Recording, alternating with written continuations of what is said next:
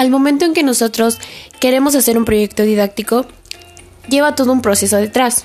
Uno de los más importantes es organizar toda la información que se tiene para estructurarla de acuerdo a la temática por abordar y en función de los objetivos que se quieren alcanzar. Esto es muy importante ya que para crear o diseñar algún material didáctico necesitamos conocer diversas funciones. A esto se le llama estructura. La estructura es la forma en que se requiere presentar la información. En este sentido, la estructura del contenido de un material educativo siempre debe estar alineada tanto con el contenido general del material como con las metas u objetivos específicos del programa de estudios de cada escuela.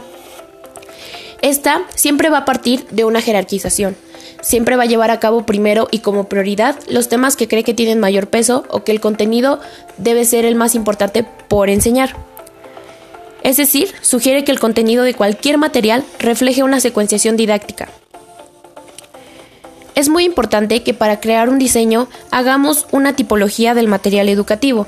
Por ejemplo, ¿qué tipo de material va a ser? Auditivo, visual, etcétera.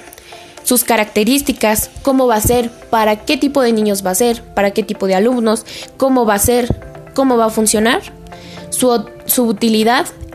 Esto se refiere en qué los puede apoyar, cómo los va a ayudar a su enseñanza, los alcances y las limitaciones, porque también es muy importante saber cuando un diseño didáctico tal vez tenga una contradicción y no nos pueda funcionar del todo.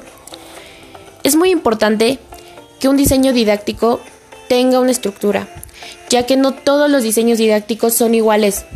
Todos los niños, todos los alumnos y cada persona a la que nos encontramos para enseñar siempre tiene metas diferentes o tiene limitaciones, tiene formas de aprender distintas. Es por eso que es muy importante aprender a adaptarnos y hacer una estructura para poder organizar y hacer un trabajo bien hecho de diseño didáctico.